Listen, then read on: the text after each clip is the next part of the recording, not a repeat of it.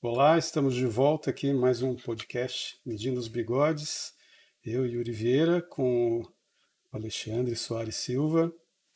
É, e a gente ficou de conversar sobre livros, Livros. E filmes. E filmes também, É. né? Pois é, sim. É, como eu estava falando aqui para o Alexandre, eu comecei a revisar as minhas coisas prediletas, filmes e livros, tá, tá me dando dor de cabeça já para lembrar de tudo. E realmente é melhor centrar em alguns poucos, ou, ou pelo menos esticar isso durante dois anos, né? Sabe o que acontece também comigo, pelo menos? Você, eu às vezes vejo um filme porque está passando, revejo, né? Lembro, Uhum. É verdade, eu adoro esse filme, por que, que eu nunca coloco esse filme na lista dos 10 melhores? Mas tem uns filmes que você completamente esquece. E é, é injusto em relação ao prazer, prazer que eles deram ao longo da sua vida inteira.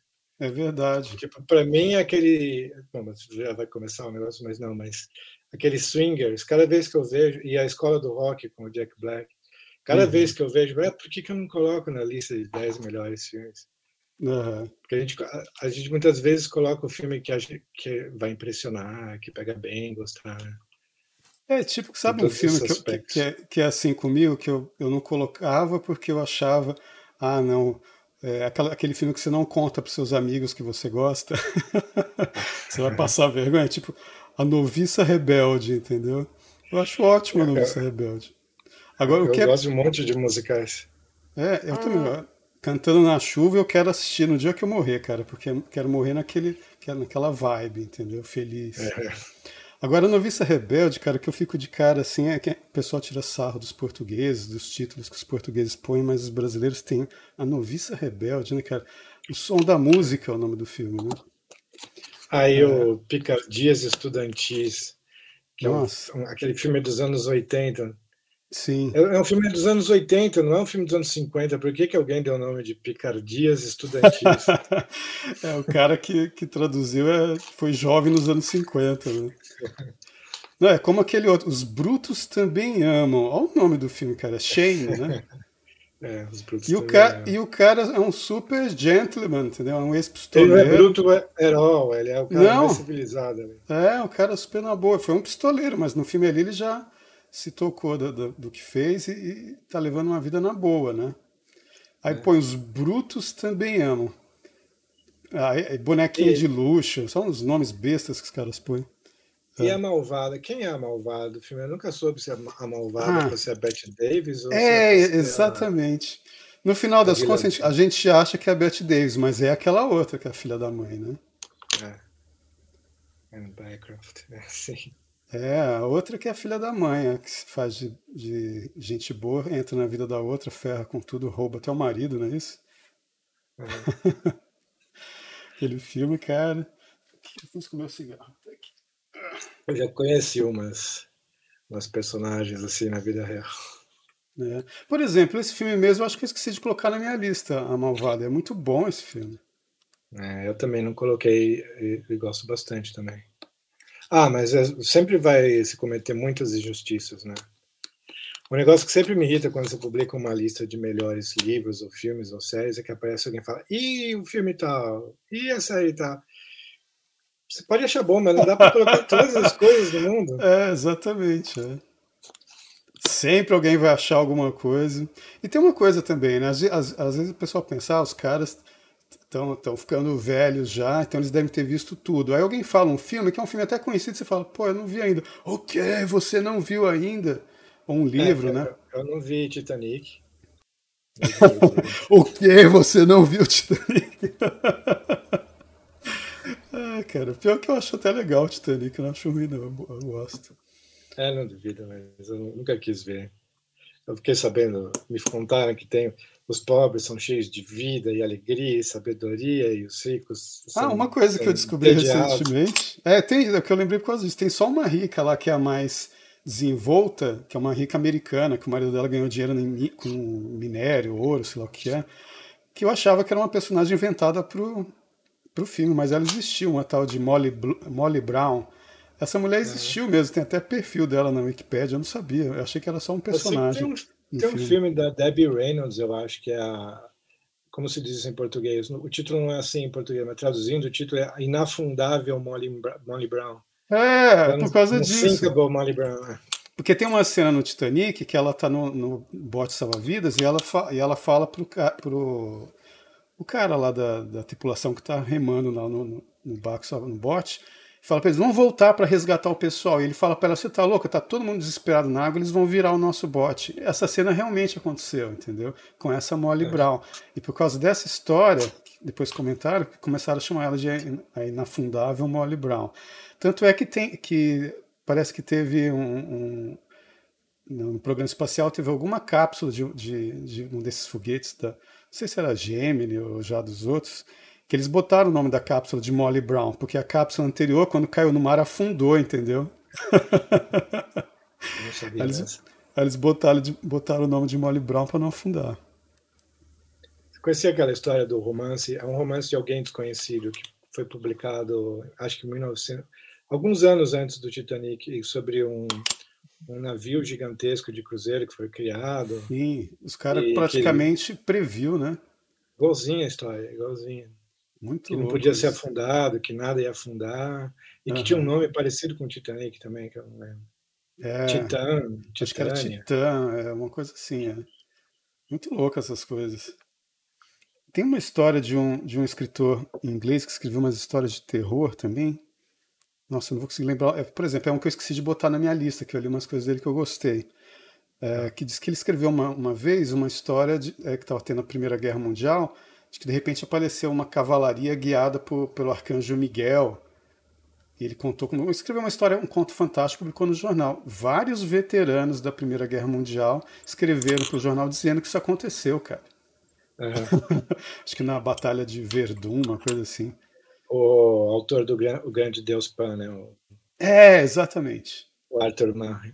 Acho que se pronuncia Marrin, não sei como é que se pronuncia. É, Arthur Marrin. É, acho que é Marrin. Escreve Machen, né? Machen. É. É. Arthur Machen, é, deve ser isso. É. Esse mesmo, muito foda essas coisas. É. Cara, deixa eu só comentar uma coisa. É, quando eu tava lá com a Hilda, a gente ficava assistindo filme, aí um dia ela resolveu, eu comento isso no meu livro, né? queria ver de novo Hiroshima Mon Amour, que era um dos filmes prediletos da juventude dela, eu comentei acho que com vocês. E quando a gente estava revendo de novo, ela ficou entediadíssima, ficou zangada, no final ela, ah, eu vou pro meu quarto, vou dormir. Falou, mas Hilda, você disse que gostava tanto desse filme, ah, eu gostei quando eu tinha uns 20 e poucos anos quando eu vi esse filme. Quando a gente é, é jo... quando a gente é jovem, a gente é tudo idiota.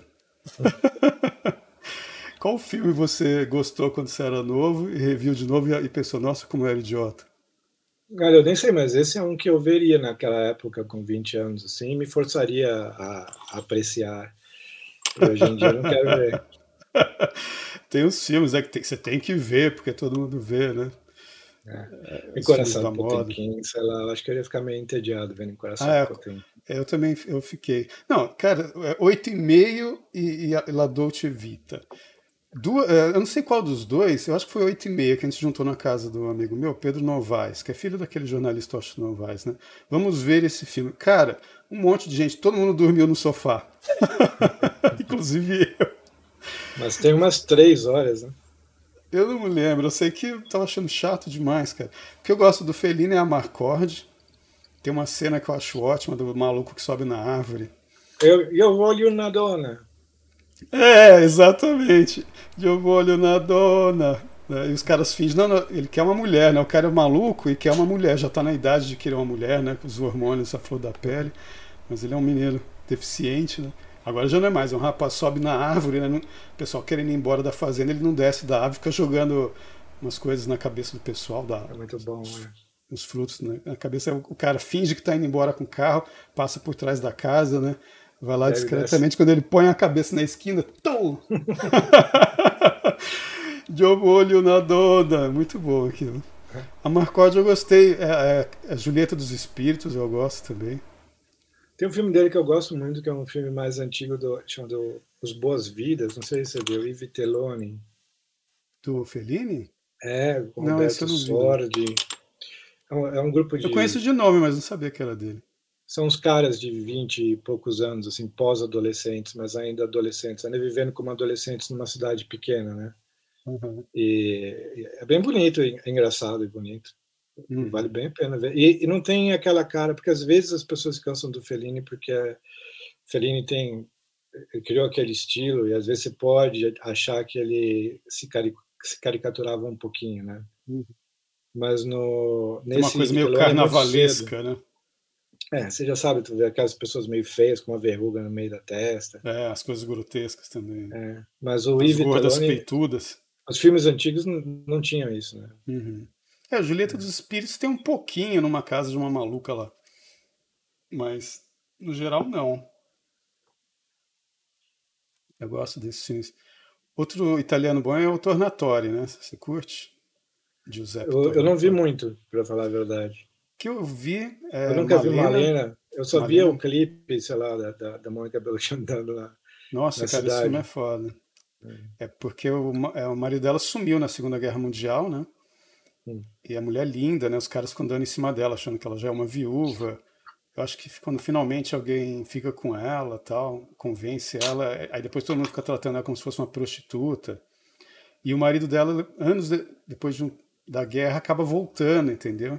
E ela já, uhum. já tinha é, é, humilhado ela pra caramba, ela passou por uma pior, assim. O marido volta, aceita ela de novo e, e elas saem andando, assim, no final, com aquela dignidade com ele, todo mundo quieto, né? Mas é, é um filme bacana. O Cinema Paradiso também é excelente, né? Você assistiu? É outro que eu não vi. Cara, excelente, mas não assiste a versão do diretor, porque isso é engraçado, cara. Alguns diretores vão fazer o corte deles e introduzem umas cenas que estragam o filme, porque tinha uma coisa de, de nostálgica e misteriosa no filme, de uma garota pelo, é, pela qual o cara foi apaixonado. E aí, no, na versão estendida, ele colocou uma, uma sequência em que ele, adulto, vai atrás da, da garota que já é casada. E eu acho que estragou, entendeu? Uhum. Eu não gostei daquilo. Mas o filme. Não, esse você tem que ver, cara, Cinema Paradiso, porque assim mostra como era o cinema na época em, em que o, o legal não era só ver o filme, era o, o público também da cidade ali. É, e eles assistiam aquelas séries, né? Tinha aquelas filmes seriados, né? Que o pessoal viu, não tinha televisão. Né? Então é, é muito divertido e bonito. Tem uma, o final do filme é de chorar, cara, impressionante. Uhum. Tornatório.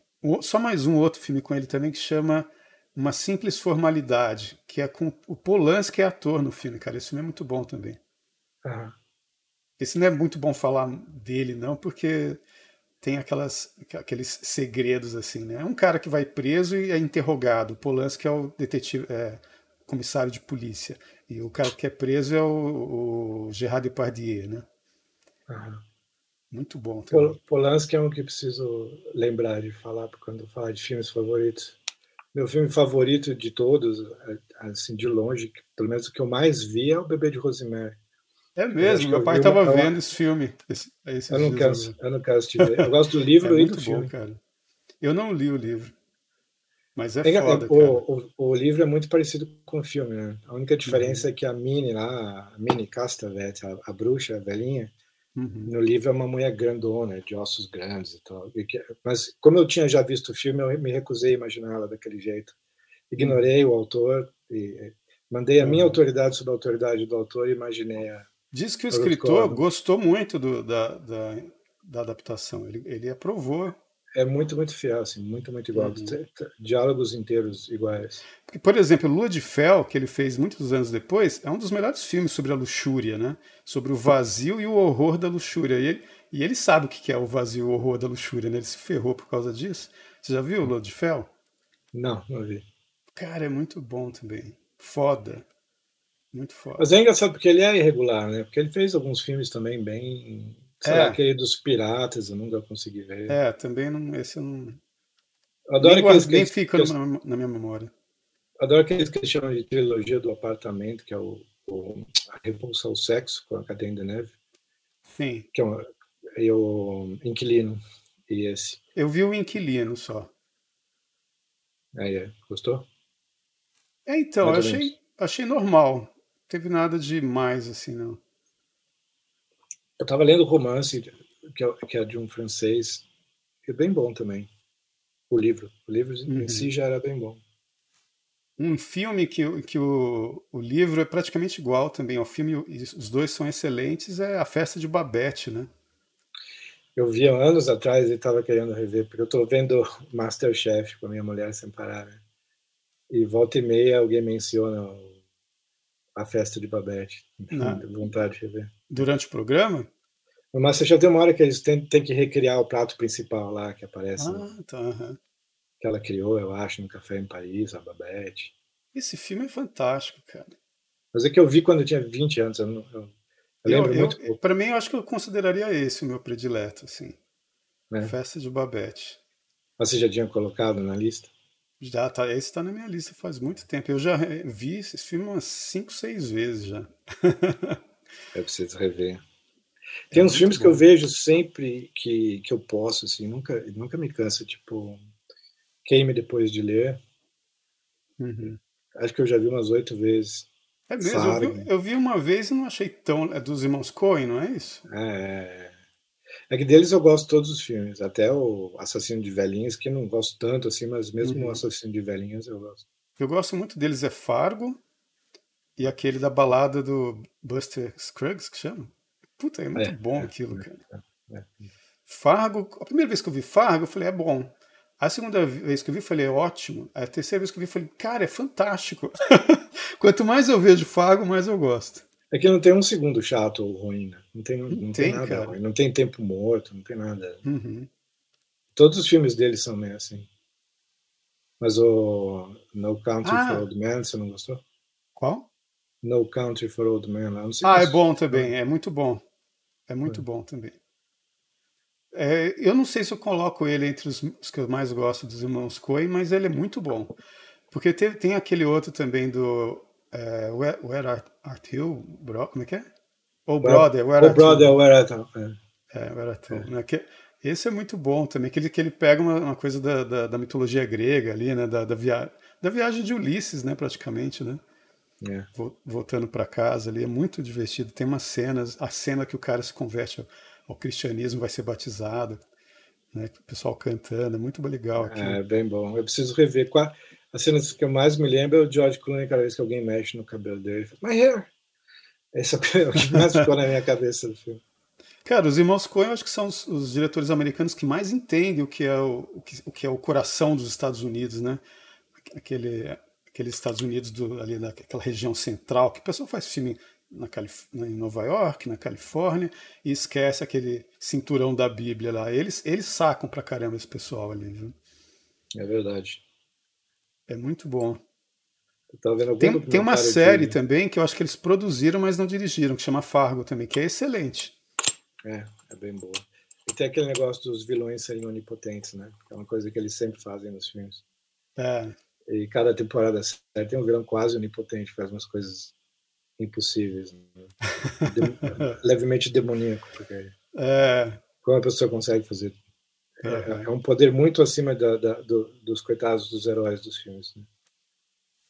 Sim, eles têm esse lance de. de tipo esse cara mesmo do, dos os fracos. É, os fracos não tem vez? Como chama? É esse o nome? Os fracos não tem vez? Qual que é esse mesmo? É o do. Do assassino, do, né? No Aquele, for, né? É, no qual Os fracos não tem vez. É, enfim, mas, mas aquele cara é um demônio também, né? É, sim. Eles fazem como a. a como chama lá? A, foi aniversário dela esses dias. A que escreveu.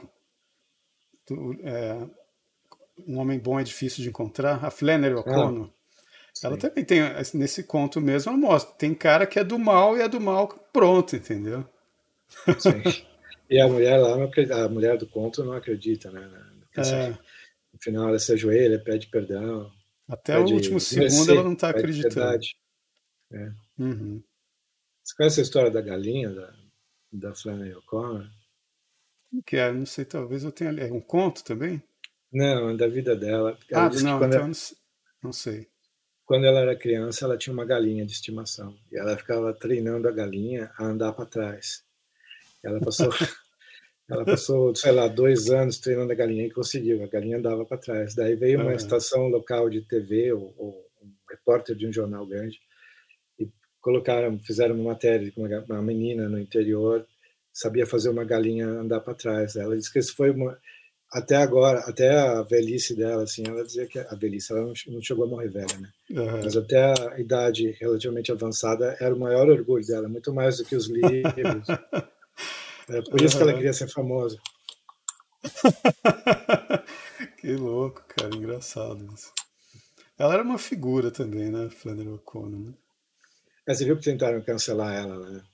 Ah. Tem uma alguma universidade religiosa americana, é. tinha uma ala Flannery O'Connor Papo tiraram... de que era racista, né? Imagino. É. Ela era do Sul e, e falava como uma pessoa do Sul, né? Mas ela, é. ela não era ela tá, racista. Ela tá retratando a maneira dos caras, né? Que o pessoal quer fazer revisionismo em tudo, né? Quer que o escritor se, se, é, veja uma coisa na realidade e modifique para ficar de acordo com o politicamente correto. Sim, não sim. rola, né? Mas ela odiava aquele James Baldwin. Eu achei bom ah, saber, sim, porque eu sempre adiei o momento de James Baldwin, daí eu vi ela falando mal dele nas cartas como escritora. Né? Uhum. Eu falei, ah, tá bom, então não preciso ler tão cedo assim. Eu também não li, eu vi foi entrevista dele que eu falei, ah, não, cara, não tô afim de. Porque é como se fosse assim, ah, um. Parece um, um pré-Black Lives Matter mesmo, né? É. Cara. Aí eu falei, não, também não interessei, não.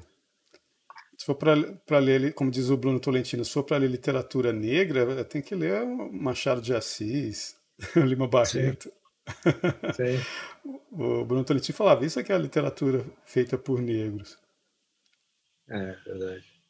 Agora, por exemplo, eu comentei com você um filme que eu assisti quando eu tinha uns 17, sei lá, 18, ou menos. Você foi, foi a Cidade dos Poetas Mortos, cara. Que é bem o esquema que a Ilda falou. Outro dia eu, eu lembrei disso porque outro dia eu vi um, um cara, um americano aí, postou dizendo assim: é, Eu gostei de Sociedade dos Poetas Mortos, quando, quando lançaram, e, eu, e hoje adulto eu descobri que o professor Keating é que era o vilão. Ele fica rasgando livros, né? É, e, de aula e botando os moleques para se tornarem rebeldes, né, contra a tradição, né, contra aquele conservadorismo. Eu acho que alguém fala isso no, no episódio de Friends. Né? É. Olha o drama central do, do, do, filme. O moleque quer fazer o uh, curso de teatro lá, quer estudar teatro, uhum. e o pai não deixa ele se mata, mas espera uns anos, sai de casa, trabalha, é. espera uns dois anos e vai fazer um curso de teatro. É. Uma coisa que um cara comentou nesse tweet do cara foi, ele falou assim, é, na verdade, o professor Keating seria até positivo para um, um, um rapaz que já tivesse uma formação conservadora sólida. Ele aprenderia a ter jogo de cintura. Aí um outro cara comentou embaixo, é isso mesmo. Porque assim, realmente tem os caras que são aquelas coisas quadradão, não quer saber de novidade nenhuma, e tem aquela maluquice igual do crítico que ele critica, né? Que quer medir o poema com, com gráfico, né? Ah, ele tem esse tanto de, de expressão, esse tanto de, de uso da gramática, sei lá o quê, e mede com gráfico para saber a grandeza do poema. Isso é uma maluquice, né? ele zoa com tudo isso. Só que o problema é que ele zoa e não deixa nada no lugar, os moleques vão ficando pirados, né? É, eu chorei vendo esse filme, eu confesso. Quando eu tinha. É, hoje eu assisto, hoje eu falo assim, nossa, cara, e, e, eu me deixei muito levar por esse filme. Eu fui muito rebelde nesse, naquele estilo é, estimulado por ele, sabe? Mas eu tenho a impressão que eu teria preferido ter um professor que fosse o tradicional careta de gravatinha borboleta. Falando da métrica, falando do, do período histórico. eu tive uma professora de história que ela veio com. É, deu uns, uma, uma ou duas semanas de aula só sobre Ilíada e Odisseia. Imagina, professora de história. E ela era super é, rígida e daquelas que ninguém dava um pio na sala, todo mundo tinha medo dela. A prova você tinha que responder com caneta vermelha, eu não sei porquê. e ela mandou ler, né? É, a Odisseia, é, a Ilíada tal. Só que eu lembro que, que ela indicou que só anos depois que eu fui ver que era a versão condensada, entendeu? Eu achando, ah, eu li a Ilíada Odisseia e era uma versão condensada. Mas gostei pra caramba, entendeu? Aí, eu me só recentemente. Se não existe, se não existe, e se não existe, por que não existe um escritor que fosse um gênio da, da condensação? O cara só se aplicasse a condensar livros clássicos, é. ou não clássicos até, pode até ser um livro mediano, Ele podia pegar um livro, um sujeito fosse um gênio, ele podia pegar um livro mediano e, e condensar e fazer virar uhum. um, um, livro genial. Puramente é, pelo poder de síntese. Não, não é impossível. Por que não existe né? alguém assim? Uhum. Porque ninguém é porque... tem falta de ego suficiente para se dedicar a fazer isso. É, é verdade. É porque uma coisa que eu, fiquei, que eu li é, esses, essa, esses livros da Ilíada Odisseia na época, porque eu era adolescente, né? É, não era coisa curtinha também, porque a Ilíada Odisseia são histórias longas, né? Mas como os uhum. originais são assim aquela coisa versos, né, e tal, então assim, até que na hora que dá de ser condensado, né, a história até que ganha um pouco em dinâmica, né? Imagino, não sei. É, porque faz muito tempo que eu li essas condensa condensações. Ano passado eu estava lendo. Não sei como fala. É. Ano passado eu estava lendo a, a Odisseia na versão do T.H. Lawrence, Lawrence da Arábia. Ele escreveu uma versão? É, escreveu em prosa. Uhum. Mas é, é, é, bem divertido, é interessante. Agora, é engraçado que no prefácio ele fala que para qualquer pessoa que, te, que, que tenha experimentado a guerra, é óbvio que o Homero não sabia o que era guerra, que o Homero nunca tinha estado numa batalha. E outra coisa que ele fala é que é óbvio que Homero, Homero não sabia muita coisa sobre navegação. Ele diz isso, a responsabilidade é dele, não sei o que estou falando. Uh, T.H. Lawrence, o, Lawrence da Arábia, né? É. Cara, esse cara morreu de acidente de moto e o médico dele que inventou o capacete, cara. O ah, médico dele. O médico. É o médico que, que, que não conseguiu salvar ele, né? Que, que, teve a ideia, não, esses caras andando nessa velocidade, nesse, nesses monstros, tem que ter alguma coisa para proteger a cabeça. O médico que, que, tentou salvar ele inventou o capacete. Não sabia. Aliás, esqueci de colocar o Lawrence da Arábia. É, mais um, do David Lean, né? Nada do David Lean, eu não coloquei nada do David Lean. Eu coloquei o Doutor Givago, que eu acho bom o filme, né? Sim. Depois eu li o livro, cara, é lógico, como sempre, né? Aquilo que a gente estava falando, né? Um livro mediano é mais fácil de adaptar, porque um livro que é muito bom, você tem que fazer, é, escolher muito né, o que, que você vai colocar e tirar. E tem umas coisas no livro que eu acho que tinha que estar no filme, como o suicídio do é, Strelnikov, né? É. Que é aquele cara que passa no trem, trem vermelho, né? Que é o líder dos, dos, da, que dos guerrilheiros. O que era o marido da, da Larissa, né?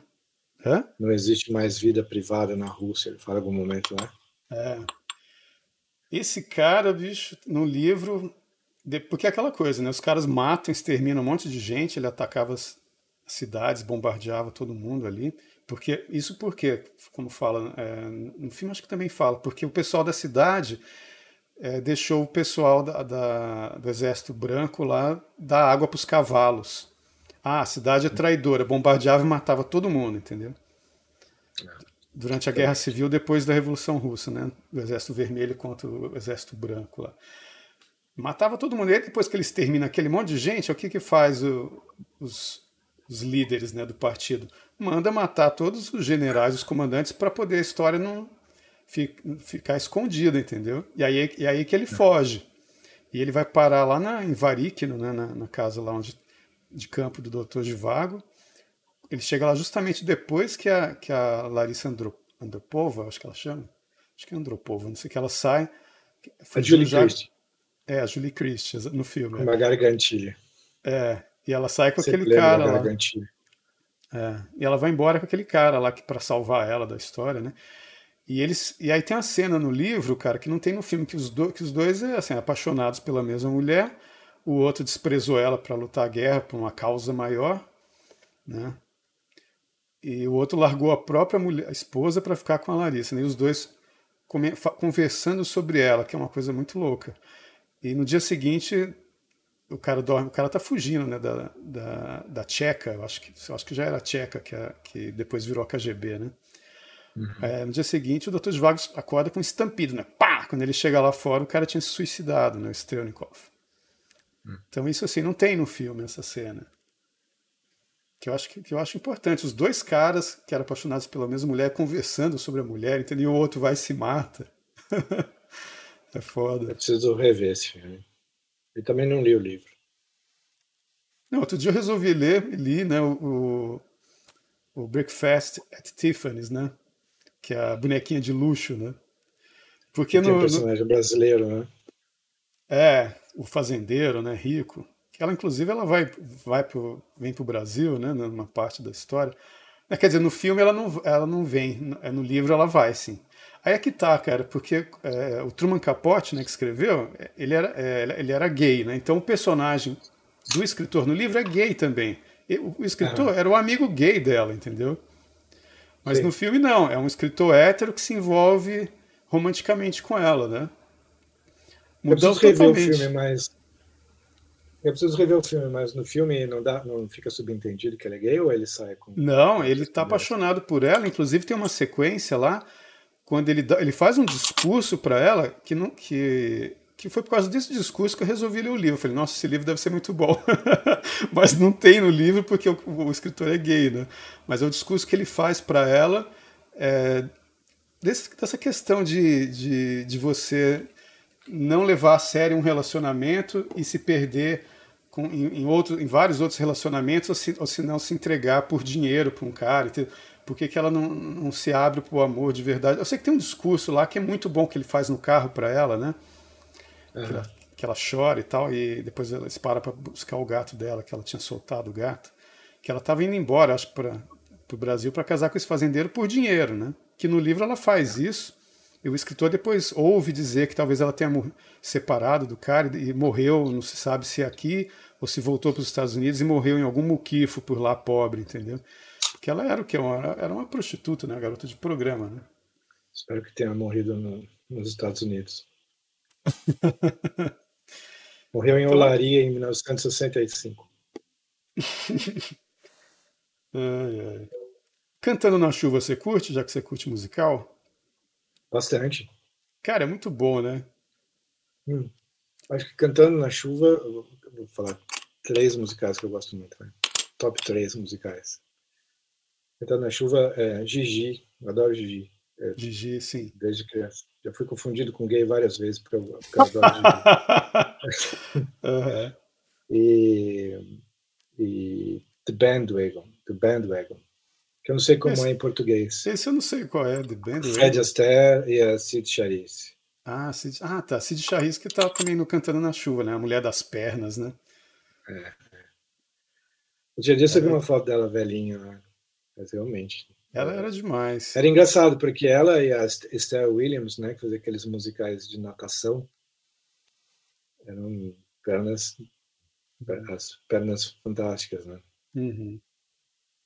Agora, dois musicais que para mim tá faltando na lista que eu gosto muito, cara. É All That Jazz e Cabaré do, do Bob Fosse. Eu gosto bastante de Cabaré também. Cara, All That Jazz eu acho fantástico e, e minha irmã teve um, um, namorado assim que ele que ele vivia levando uns, uns, umas fitas VHS lá em casa. Ele era o nosso produtor cultural, né? Às vezes eu ia com ele pegar. Isso em São Paulo era engraçado, por isso que eu gosto daquele, daquela, daquele documentário que o pessoal tem que ver, que é, que é como chama? Chuck Norris versus comunismo. Você já viu isso? É um documentário, isso? Não. É um documentário que está no Netflix que é excelente, que fala sobre as fitas piratas VHS que o pessoal assistia na Romênia durante o comunismo, cara. Rolava aquele Acho contrabando falar, de filme. E, tem, e é muito legal, e tem umas coisas que a, que a gente pode se identificar, porque em São Paulo, na época, só tinha locadora de filme pirata, cara. Né? Então, assim, aí eu, eu assisti com, com uns 12 anos de idade esse All Dead Jazz, e pirei a cabeça. Falei, nossa, com 12 anos assistir um filme desse, que o cara é mó tarado, né? O, o coreógrafo, que é meio inspirado é. na própria vida do Bob Fosse, e ele, e ele meio um que previu a maneira que ele ia morrer, que ele morreu do jeito que ele morre no filme também, né? Um monte de pílulas também. É, tomava pílula, bebia pra caramba, era mó festeiro, mas era um, um grande artista, né? Um grande cineasta, é super minucioso, é, perfeccionista, exigente, né? Ao mesmo tempo que era um porra louca, né? E eu revi esse filme já há pouco tempo, para não, tem que ver se foi só uma ilusão da minha infância. Cara, eu falei, não, é bom mesmo. É muito bom. Né? Eu adoro aquela cena em que a, a namorada dele faz um show de música para ele junto com a, com a filha, filha, né? É fantástico. Que é de outra mulher, né? E as duas É. saem descendo a escada e cantando. É incrível aquilo, incrível. Porque, pô, aquilo ali é o sonho, né? Você tá, sabe, a, a namorada e a filha, pode ser a mulher e a filha fazendo um show musical pra você, né? Muito legal aquilo. É, é, Elas estavam comemorando, acho que o sucesso do documentário dele, porque o próprio Bob Fosse ele fez um documentário sobre aquele aquele stand-up anos, final dos anos 60, que não sei se mataram, que dizem que, é, que, que foi assassinado, não lembro agora, como chama? Quem? Lenny Bruce? Não. É, a Lenny Bruce. O, Ele o Bob Fosse fez um ele documentário foi sobre ele. É, tem umas conversas do assim. documentário. O Bob Fosse fez um filme sobre ele, né? E no, e no All Dead Jazz, o, o, o personagem está fazendo um documentário sobre um, um comediante de stand-up que fica dando umas. Tirando sarro dele às vezes, né? É um filme com Dustin Hoffman no papel Lenny Bruce, né? É, é, esse filme é do Bob Fosse. Ah, tem um outro. é, Charity. É Charity que chama? Do Sweet Bob Fosse Charity. também. Sweet? Sweet? é, Sweet Charity, com a, É, com com a Shirley MacLaine. Shirley MacLaine e o, o Tem como uma- chama o carinha lá? Ah, eu esqueci o cara quem é. Sammy Davis Jr. Tuts. É o Sammy Davis Jr., eu tinha esquecido que tem o Sammy, Sammy Davis Jr. Uhum. Ele é um pastor ele ele faz ele, é, ele cultua o, ritmo da vida. Ele começa a dançar e cantar e, faz, e prega sobre o ritmo da vida. É um filme para quem gosta de musical também, né? Esse. Bem. Porque, por exemplo, All Dead Jazz você nem precisa gostar de musical. Né? Porque, É. porque, porque não é aquela coisa que os personagens param para cantar e dançar. Não, ele, ele já é um coreógrafo no All Dead Jazz, então as partes musicais é porque está acontecendo na história mesmo, né? Mas É. esse outro da, da Sweet Charity já é mais musical nesse estilo mesmo, né? Se bem que tem umas cenas que ela vai no que ela vai numa casa noturna, ela tem uma dança muito engraçada e o pessoal fez uma montagem no YouTube com a música do B52, do B52, cara, encaixou perfeitamente. Ficou muito bom, do, uma cena do Sweet Charity. Eu não vi. Que a Shirley MacLaine é outra que também dançava e cantava pra caramba, né? É, sim.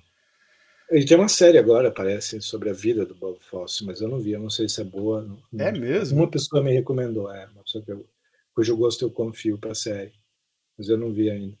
Tem um vídeo interessante mostrando que o Michael Jackson chupou lá um monte de, de passo de dança do Bob Fosse, inclusive aquele negócio de, de moonwalking, né? Que o Bob Fosse já fazia, e, e ele fez num filme que é, que é sobre o do Pequeno Príncipe, que ele faz o papel da, da serpente, né? Eu lembro, todo sinuoso. É. Aliás, o Moonwalking, eu lembro de ler na biografia do Fred Astaire, que o, o Fred Astaire fez um programa, tinha um programa de TV quando tinha lá uns 50, 60 anos, 60 e tantos anos. Uhum. E daí chamou o Michael Jackson, acho que dá para ver no YouTube, se não me engano, e o Michael Jackson ensina o Fred Astaire a fazer o Moonwalking, né, e ele faz.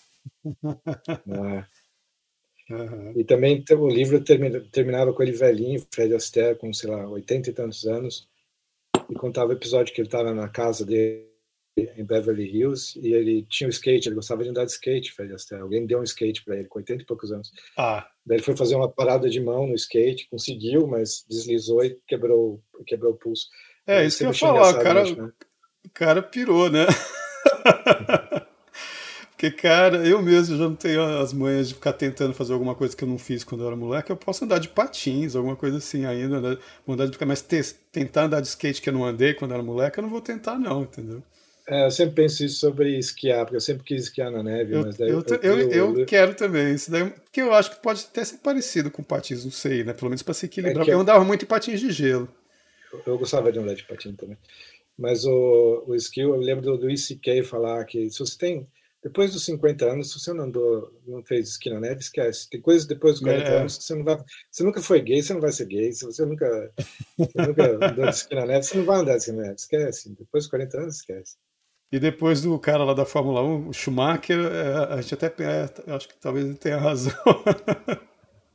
Tem um monte de morte imbecil com, com esqui, né? Tipo a, a filha da Vanessa Redgrave, que Uhum. que estava numa pista infantil e estava parada conversando em cima do esqui, escorregou na, bateu a cabeça na neve, daí levantou na hora, achou que estava tudo bem e umas horas depois morreu, né? Uhum. Essas pessoas estão Ah. sempre quebrando uma perna, um braço, mas enfim, eu- eu- mesmo assim é uma fantasia de que algum dia eu vou fazer e que é divertido. É, às vezes eu acredito assim que tudo que nós não fizemos, talvez nós possamos fazer um, um dia do lado de lá, mais ou menos pelo espírito da, da, da mulher lá do Festa de Babette. Ah, um dia é. no céu você será uma grande artista. De repente, se andar de esqui pode ser uma arte também, por que não, né? do, como chama lá do cara do Cantando na Chuva? O Gene Kelly? É, Gene Kelly. Eu vou lá correndo ser aluno dele, cara. Porque ele tem uma maneira mais. mais é, o Fred Astaire é mais delicado, né? Ele tem uma maneira mais delicada. E o Gene Kelly é aquela coisa mais. Ah, ele é atlética. É, mais atlética. É. Alguém falou uma vez que a diferença dos dois era que o, o Fred Astaire tinha que fazer uma dança com um guarda-chuva e ele fez um negócio elegante, como se o guarda-chuva fosse uma mulher e tal. Uhum. E o Gene Kelly, a mesmo, com o mesmo desafio, ele pegava o guarda-chuva e ficava jogou para cima, o guarda-chuva virou várias vezes, ele pegou nas costas na primeira vez que ele tentou, e essa era a diferença dos dois mais acrobático, né? É. Não, porque tem uma cena, tem um filme dele, eu acho que é aquele que eles estão, são os marinheiros de que estão marujos. de folga. Para falar em traduções brasileiras, né? Três marujos em Nova, marujos em Nova York, uma coisa assim, né? É, porque é o Frank Sinatra, né? Eu é. acho ele, o outro, o terceiro, eu não estou lembrando quem é agora. O outro eu não vou saber o nome, é um cara menos conhecido. E aí eu, sei, eu acho que tem umas cenas lá que ele faz umas coisas malucas também. ah, por falar em, em, em, musical, voltando ao cabaré, cara, que é, uma, que é uma história muito interessante, que é o pessoal assim completamente vivendo numa bolha, a bolha da boemia, né, dentro da, do cabaré. Enquanto isso, a Alemanha está sendo tomada pelos nazistas, né? Isso, que a história se passa em Berlim, né? Então, o pessoal assim super alienado, né? Tá lá na, na boa, né? né, dentro do cabaré e, e, o pau comendo lá fora. Né? E tem um escritor, acho que americano ou inglês, não me lembro, que se interessa pela garota, né, que é, é a Liza Minnelli, já esqueci quem que é. É a Liza Minnelli, é. É a Liza Minnelli, né? É. E é um é filme do Bob Fosse muito bom também, com essa questão da política também. O Bob Fosse fez um filme eu estou enganado, foi o Bob Fosse que fez aquele filme policial baseado na morte da coelhinha, que era da coelhinha da Playboy, que era namorada do Peter Bogdanovich. Com a Mary ou, ou Margot Hemingway. Star, Star 80. Eu acho que foi ele, o que é, o que é uma. É surpreendente, não, né? não, tem nada. não, é, não tem nenhuma música, não tem nada. Não é um uhum. musical all. Eu não sei, não sei, teria que ver. É um bom Cara, thriller. Que eu lembro irmã da Julia Roberts. Bom papel de psicopata asqueroso. Né? Eu não sei, não. Eu acho engraçado, cara, como era difícil arranjar um filme que a Hilda gostasse de ver, a Hilda Hilst, né? Por que, que ela gostava? Ela gostava muito daquele filme Rebeca, do Hitchcock, era um dos prediletos dela. Eu gosto, Agora, tipo, gosto do livro também. Eu não li o livro, é, realmente o filme é bom. Tem, uma, tem um, um, remake aí que o pessoal criticou pra caramba, mas eu não achei ruim também, não. Você assistiu o remake? Ah, eu assisti com um cara que foi acusado de canibalismo, né? Isso eu não sei. O ator? Aquele ator. O ator, ele é. Caramba, ele não tô é... sabendo disso, não, cara. Ele é de uma família de milionários, né? Da família Hammer lá, é, bilionários, né? Ele deve ter dado uma, que horror, uma boa parte do dinheiro. Não tô sabendo disso, não. Surgiram várias vezes falando que ele pedia para morder, que ele escrevia, mas acho que ele não chegou a fazer nada, só escrevia nas cartas que ele queria comer o coração delas. Que isso. Ah, tá, mas não, é, mas não matou nem comeu ninguém, não, né? Não, mas quase acabou a carreira dele. Pelo menos eu não vejo mais ele em lugar nenhum. Por causa da fofoca aí, né? É. É, é. Ele é o, ele que faz o papel do cara do, do, do Rebecca. É. Na nova versão, né? Aliás, eu gostava muito desse filme. Hã? Ah, mas, mas fala que livros que ela gostava. Ah, dos filmes, né? Não, tinha, tinha um também que ela, que ela assistiu, que não sei se é Madame Butterfly, que tem o Jeremy Irons. É Madame é. Butterfly que chama? Mas, que é, cara... é, é. Eu, Butterfly, eu, né? É. E eu fui reclamar com ela, falar, não, esse filme não consegue, eu não, eu não, não entro na, na, suspensão de descrença, ele não funciona comigo. Eu sempre é? pensei isso também. É. Não, porque o Como? cara se, não, é um absurdo. Aquele, ele vai naquela ópera chinesa sem saber que todos os atores são homens, né? inclusive os homens faziam as mulheres. Aí tem uma, a, a, a atriz que faz a Madame Butterfly, né? Ele se apaixona por ela e fica dando em cima dela. E é um cara, né? Que é um ator, ele é gay e tal, mas e ele não desmente pro cara, e um dia ele pega o cara à força, estupra o cara, e depois o cara diz pra ele que tá grávido, né? e ele acredita.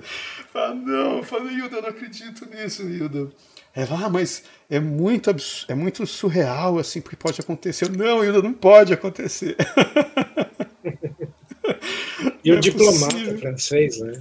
É, se, ele, se, ele fosse, se ele fosse um virgem, mas ele era casado, então ele sabia como a coisa funciona, entendeu? Não. Pelo amor de Deus. Ele, ele não deu aquele, como chama, é, no seu nitrilo de não sei o que, de amina, amina, sei lá. que diz que, que os é caras, nos anos 70, os caras davam para as mulheres, já ouviu falar isso? Não, mas é o que? É tipo biocosme, assim, para elas dormirem? É um negócio que, que é uma substância que, que a pessoa cheira e todos os músculos relaxam, inclusive o reto, entendeu? Acho que é nitrilo de amina, sei lá, uma coisa assim. É aí, porque uma mulher... 70, ninguém fazia nada sem ter umas cinco pílulas antes, né? Aparentemente. É. Então, assim, como é que o cara vai, vai achar que engravidou, sabe, um transexual, entendeu? Sem saber que é um transexual. Ah, pelo amor de Deus, né? E, e, ele acaba é. humilhado na prisão, todo mundo rindo da cara dele. Ah, o cara que achava que engravidou o, o transexual. Ailda, eu não consigo entrar nessa história, não consigo. Não, nem eu.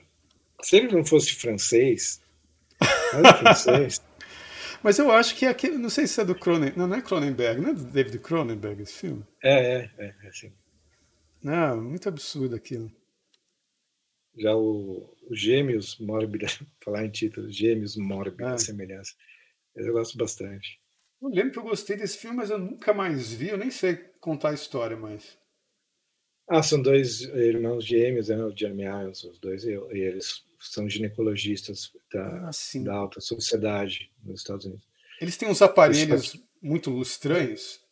Eles começam a ficar loucos e viciados em drogas, tem uma hora que eles, que eles mandam fabricar uns aparelhos ginecológicos para é. mulheres mutantes. Cara, o David Cronenberg é louco, né? Tem que, tem que... É ele que fez Crash ou não? É, é. Não, ele é louco, cara. Esse Crash eu vi, eu falei, ah, não, cara, que bosta de filme, pelo amor de Deus. O pessoal que tem tesão em acidente de carro. É engraçado que, tanto quanto eu saiba, isso não existe, né? Deve ser a única perversão que não existe, na verdade, no mundo É, totalmente absurdo, assim, e também minha suspensão de descrença também não, não foi acionada. Então, assim, não consegui entrar só achei uma besteirada e concordei com os críticos que falaram que, foi, que é uma merda, entendeu? Cronenberg é muito maluco, né? É, eu às vezes acerta, às vezes... É, Almoço nu é dele ou não? É, mas isso eu nunca vi. Eu lembro que na época que eu vi eu achei interessante, mas eu não sei se eu gostaria hoje. Que é, que é sobre o escritor é William Burroughs? Quem que é? É, William Burroughs. Que é o cara que deu um tiro na testa da mulher, ele muito doido, né? Os dois muito doidos. É, vamos brincar de Guilherme Tell meteu a bala na testa da própria mulher dele, esse escritor. E o cara vivia louco, né, drogado, e o Cronenberg fez esse filme, Almoço Nu, sobre ele. Tem uma cena dele tendo alucinação, escrevendo na tá lá na máquina de escrever, e a máquina de escrever parece que vira uma barata, cara. Aí tem uma hora que parece que ele tá com a mão enfiada dentro do cu da barata. Então, assim, uma coisa... Tipo, não me dá vontade de ver de novo para saber se é bom. Porque só de lembrar das é, alucinações do filme eu já não, não, não. Não, essa não me deu muita vontade de ver, não. Eu não gosto muito do assunto drogas como assunto, assim, acho um assunto chato. Eu, eu, tenho, eu sou tentado a escrever muito sobre isso porque eu conheci muita gente louca e às vezes embarquei nas loucuras do pessoal, entendeu? E eu acho que é uma coisa que eu, eu vi umas coisas acontecendo que eu acho que devem ser registradas, entendeu? Mas tudo assim, a minha maneira, entendeu? Não do jeito que esses caras fazem, que eles eram muito perdidos no mundo, assim, nas, é, os caras desestabilizados mesmo. Tipo esse William uhum. Burroughs mesmo é um. Né? Quando você lê as coisas de Timothy Leary, por exemplo, você vê que é outro maluco também, né? Então, é engraçado, o cara, ele matou a mulher, né? Dando um tiro. Não, era, era dando um tiro, né? E Deu um tiro na Isso não é o suficiente. Isso não é o suficiente para ele se arrepender e parar de usar drogas, ou parar de passar fome. Pois é, cara. Como é que pode, né, um cara desse? Vai tomar banho na soda. Aí você faz, chega à conclusão de que ele queria matar mesmo, fala, deu desculpa que tava doidão, entendeu? Que, ah, pelo amor de Deus. Ah, é muita loucura, bicho. Muita loucura. Agora, assim, eu, eu morei em Brasília, na UNB, que era um lugar, assim, que é um centro difusor de maluquice, entendeu? E ainda quando fui morar em São Paulo, fui é, no meu estúdio fotográfico, era sócio de um cara que adorava rave, a gente ia pra rave o tempo inteiro. Então, assim, eu vi cada coisa rolando, entendeu? É. Que eu preciso falar sobre isso, entendeu? Uhum. Eu já escrevi algumas coisas. Tem um, um, texto meu que chama Genus Irritabilivatum, que é um verso, não sei se do Horácio, sei lá, não me lembro agora, que quer dizer a raça irritável dos poetas, né? A, ra a raça, assim, muito sensível, né, dos poetas. É. É, que é sobre uma, uma bad trip, entendeu? Esse conto que eu escrevi. Tem outras coisas também. Ah, no meu livro de Comédia Acadêmica tem um monte de louco né? com drogas e não sei mais o que. Né? Tem, tem o, o Dédalo lá que ele, ele está atrasado para entregar o trabalho final de arquitetura dele, aí ele perde o trabalho no, no ônibus, aí ele começa a fumar muita maconha para tentar terminar num dia só, começar tudo de novo. No dia seguinte, quando eu entro, entro na salinha que ele estava lá no subsolo da arquitetura na UNB, tinha um buraco no chão, ele tinha sumido, entendeu? Ele cavou uma rede de túneis labirínticos e desapareceu para sempre, entendeu? Porque eu vi muita gente louca, cara, na UNB.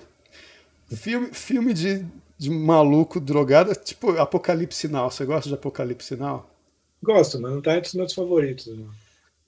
Eu também, assim, eu fico. Uh, não é um filme que eu indico, assim, ah, assiste Apocalipse Sinal, porque não é um filme que vai te engrandar, apesar de ter sido baseado no, no, livro do Conrad, né? Que, que aquilo ali é o coração das trevas, né? E eu acho que o, que o, o Coppola, ele, ele foi muito esperto, porque ele pegou um livro bom, mas fininho. Se eu não me engano, o livro tem umas 80 páginas. No livro, o, é o senhor Kurtz, ele é um cara que vai lá negociar marfim no Rio Congo, na África, né? Hum. Porque ele vai atrás do, do, do, do, tal do. Ah, não, o Coronel Kurtz é o que desapareceu, mas eu, eu, esqueci agora o nome do cara que vai atrás do Coronel Kurtz. Mas no, no, no livro é o Sr. Kurtz, né? Que é um, um, cara que desapareceu na África negociando a marfim. Aí vai um outro, a empresa manda um outro cara atrás dele. Porque ele era o cara que mais mandava carregamento de marfim. De repente o cara sumiu, não mandou mais. Vai lá ver o que está acontecendo. Chega lá, o cara enlouqueceu completamente, né? Mora numa uhum. cabana com várias estacas em volta com cabeças dos nativos enfiadas e o pessoal trata ele como se fosse um deus. E ele toma a vida dos caras nas mãos dele, entendeu? Uhum. É, e, no, e, no, e, o Apocalipse Sinal pega bem isso, porque não é um filme para você conhecer assim. É, é, ah, vamos, vamos ver. Ah, o, memória, sei lá como chama, Memórias do Páraco de Aldeia do Bernanos, né? não é isso. É você vai ver as coisas do mal acontecendo mesmo. Então você tem que estar preparado, né, para ver o filme. E tem um, um, surfista no filme, uma cena muito engraçada, que ele é um campeão de surf famoso nos Estados Unidos e de repente é, é, se alista no exército e vai lutar no Vietnã. Aí ele está num, num lugar lá que de repente o coronel, que é como chama esse coronel? Que é o mesmo advogado do Poderoso Chefão, né? O ator. Ah, o... Ele é muito bom, aquele ator também. também é, Robert Duval. Robert Duval, exatamente. Ele é um outro coronel maluco também que, que, que surfa também. E fica sabendo que o campeão de surf está lá. Quer? Não, cadê ele? Traz ele aqui, não sei o quê. Ah, a gente pode surfar aqui que tem muita onda boa. E as bombas caindo, né? tiro, blá, blá, blá, e todo mundo se jogando no chão, e o coronel lá em pé, assim, como se nada tivesse acontecendo, entendeu? Ah, nós vamos pegar uma onda e o surfista lá jogado dentro da, de uma vala no chão, não é nem uma, uma trincheira, uma vala lá com medo do, do tiroteio. Ele, não, mas não dá para surfar agora, o, o, clima não está bom. E o cara, não, mas as ondas são boas, nós não podemos perder essa oportunidade. E eu sei que alguém dá um ácido para esse surfista depois, cara. Ele, nessa cena ele tá apavorado. Ele toma esse ácido, LSD, né? Ele fica louco o resto do filme inteirinho e perde completamente o medo. Né? Uhum. É muito bizarro. E os caras entrando, subindo aquele rio lá na, na, no Vietnã, indo atrás do coronel. Agora é coronel, coronel Kurz, que ficou louco e também mata os nativos. Os nativos tratam ele como Deus também. É. é um filme muito foda. Tem uma cena no filme em que, em que o Marlon Brando tá lá na dele e o, e o cara lá que é o, o, Martin Sheen, né? Que é o pai do Charlie Sheen, né? O, o ator, né? O Martin é. Sheen chega lá e tá o, o, caderno de anotações do cara com os relatórios e o Coronel Coote escreveu lá, né? É, Drop the bomb, kill them all. Tipo assim, né? joga, joga bomba atômica, mate todos, né? E ele, e ele conta por que, que, ele, que ele percebeu que, a, que não tinha como vencer a guerra, porque é um filme feito pela, pela aquela ideologia de que os Estados Unidos não iam ganhar a guerra, né? que, é, que é, é, como, tá, como a notícia foi dada pela, pela esquerda, porque segundo, por exemplo, umas fontes que o Olavo cita, a guerra estava praticamente ganha, mas a imprensa voltou a opinião pública contra o governo é. e acabou ferrando com a história. Né? Mas, enfim, ele conta uma história de que estava fazendo uma, uma, uma, patrulha né, com, com o grupo dele, passou por uma aldeia no Vietnã, procurou se tinha algum guerrilheiro, não tinha nenhum, não tinha nenhum Vietcong, mas pegou as crianças e vacinou uma por uma, né, contra várias doenças, deu vacina no braço delas e continuou a patrulha. Aí, uns dois dias depois, eles voltando da patrulha, passou na mesma cidade e tinha uma pilha de bracinhos de crianças que os Vietcongs tinham cortado os braços das crianças as crianças deles mesmos, entendeu? Que era, tipo uma, que era tipo uma mensagem. Ah, vocês querem aplicar vacina no braço, nos braços das nossas crianças? Olha o que nós fazemos. Nós estamos cagando e andando, nós cortamos os braços fora. Aí ele, aí ele pensou assim, o Coronel Kutz teve um insight, teve uma iluminação e falou, isto é genial. nós não podemos vencê-los, porque, porque isso é, é, o guerreiro completo, assim, é, é como fala, frio, calculista, sem coração, entendeu? É um guerreiro mal, entendeu? Não tem como você vencer um guerreiro do mal. Né? É. E ele meio que vira isso, entendeu? E vira um deus lá pros caras. E termina o filme é mais ou menos com a mesma frase. Tem no livro também o horror, né? O horror. Filme de guerra, algum outro que você curte, assim? De... Não é meu gênero favorito, não. Tem vários, mas. Uh, ah, quer saber um? Mas não é propriamente de guerra, é mais sobre como as pessoas que ficaram para trás na, em, na Inglaterra é, passaram aquele período da guerra, né? Hum. Que se chama, do John Boorman, chamado Hope and Glory. Eu não sei como é que é o nome em português. Eu acho que eu vi esse filme. Foi feito durante a guerra mesmo? Não, ele foi acabar? feito nos anos 70. Ah, tá. Então não é o que eu estou pensando. Não. Eu acho. É, não. Então não é o que eu estou pensando. Mas eu adoro esse filme. Mas é mais sobre a, o, o, dia a dia das pessoas. O, o filho mais velho vai para a guerra e tal, mas você fica com pena uhum. deles.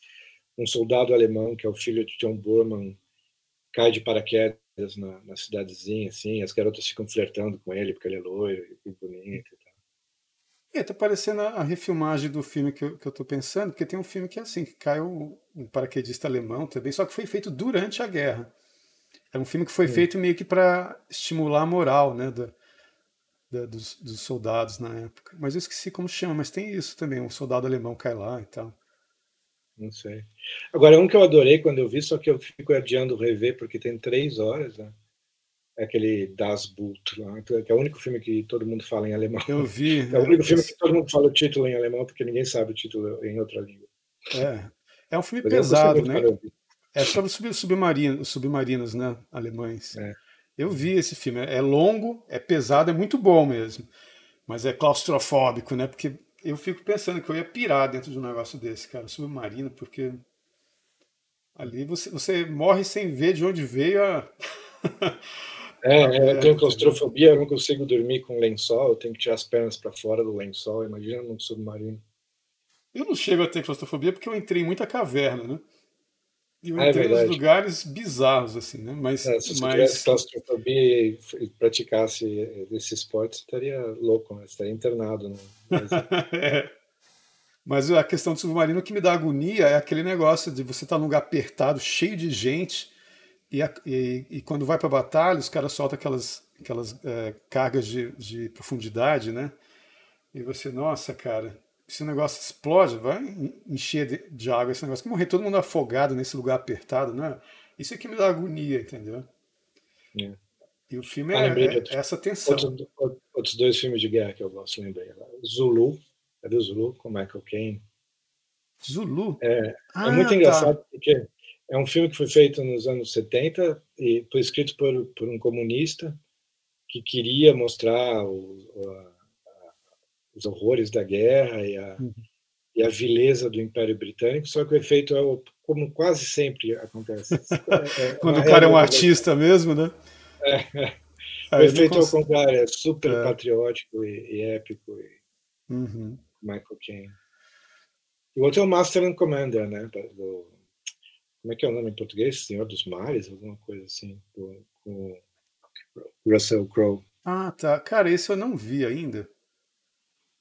Eu não ah, vi. Esse, esse, outro do Michael Caine eu vi, mas com meu pai há muitos anos. Porque é antigo, não é? Com Michael Caine dos anos 70, eu era criança. É, é, é, é. é... Esse Michael Caine com esse nome dele, né, cara? Michael Caine. É, todo mundo, Caine. Todo mundo se você viu aquele filme de dois ingleses muito bons de imitação, eles são especialistas em imitação, eles vão viajar. é daquele Michael Winterbottom, é, é quase um documentário, mas eles vão viajar, tem três filmes, acho. Um que eles vão viajar pelo interior da Inglaterra e outro que eles vão viajar pela, pela Itália, eu acho. Mas, enfim, eles, eles só mostram o dia deles indo em restaurantes e tal, e eles é, imitando pessoas né, o tempo todo. Uhum.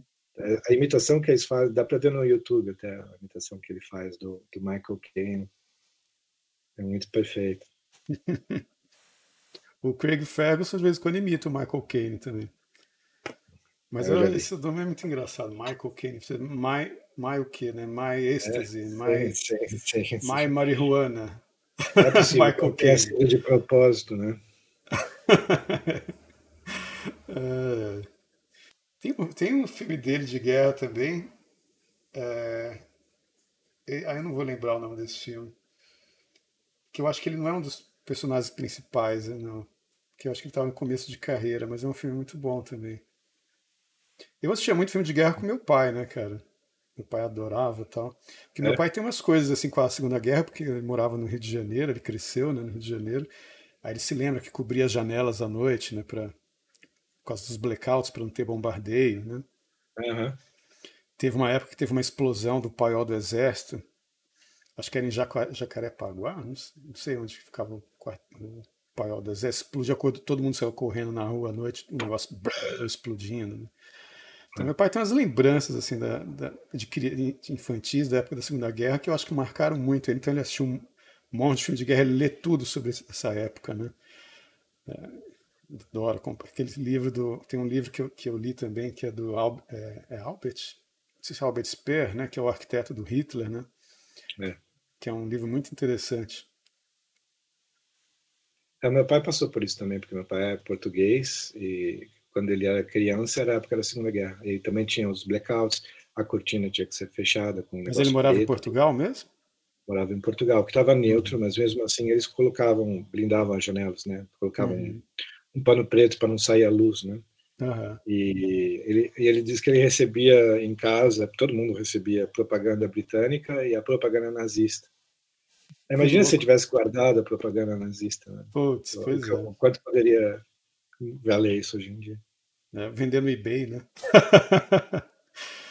agora, agora diz que Portugal era cheio de espião, né, nessa época, né? Super, né? Eu tenho uns livros sobre isso, livros de não ficção sobre sobre Portugal e as, todos os espiões do mundo, inclusive o criador do James Bond, né, estava lá nessa época, né, é. o Estoril. Uhum. Ah, uma, uma, coisa que eu achei engraçada tem um, uma entrevista com Peter Jackson falando do Senhor dos Anéis e ele dizendo que ele foi questionar lá o Christopher Lee. Christopher Lee é o nosso Drácula, né, cara? Quando gente era criança, o Drácula era o Christopher Lee. Mas ele fez é, o Saruman. É não era, não? É, é, é, o Drácula, de fato, não, né? É, Christopher Não, porque né? James Bond, James Bond você pode ter com discussões e tal, mas acho que Drácula não. É, Christopher Lee, né, cara? E ele fez o Saruman no Senhor dos Anéis, e o Peter Jackson foi lá questionar ele porque ele porque ele estava sendo apunhalado pelas Tem uma cena, acho que o cara apunhala ele pelas costas, uma coisa assim, no Senhor dos Anéis, e ele e o Peter Jackson queria que ele gritasse, né? Ah! E tal, né? E ele só fazia assim, né? Né? Quando, toda vez que o cara apunhalava. Aí o cara foi lá, pô, mas é, não está muito expressiva, porque não sei o quê. Aí o Christopher Lee virou para ele e falou assim: Eu fui dos serviços especiais durante a Segunda Guerra, eu sei como um homem reage a uma facada. Deixou subentendido que ele já esfaqueou alguns alemães, entendeu? Eu fiquei, ele nossa, uma cara. interessante, Christopher Lee. Ele tinha uma, uma biblioteca grande uhum. e parece que ele tinha um certo interesse em ocultismo, mas tá, tá aí no YouTube ele falando assim, ele, ele advertindo as pessoas para não se interessarem por ocultismo. Ah, eu vi isso, cara. Que é o mesmo conselho do, que o Bruno Tolentino falava para mim lá também, quando eu comentei alguma coisa com ele, projeção astral, ele, ó, cuidado com essas coisas, não se meta, porque a Ilda estava lendo sobre isso, né? Ele falou, não se meta com essas coisas, tá muito perigoso. Mas ela gravava, né, as vozes dos mortos. É, ela teve um, lance de gravar. Eu ouvi algumas fitas, né? Que ela perguntava e tinha umas respostas, né, no fundo, né? Não dava para ouvir. Tava Era transcomunicação ou... instrumental.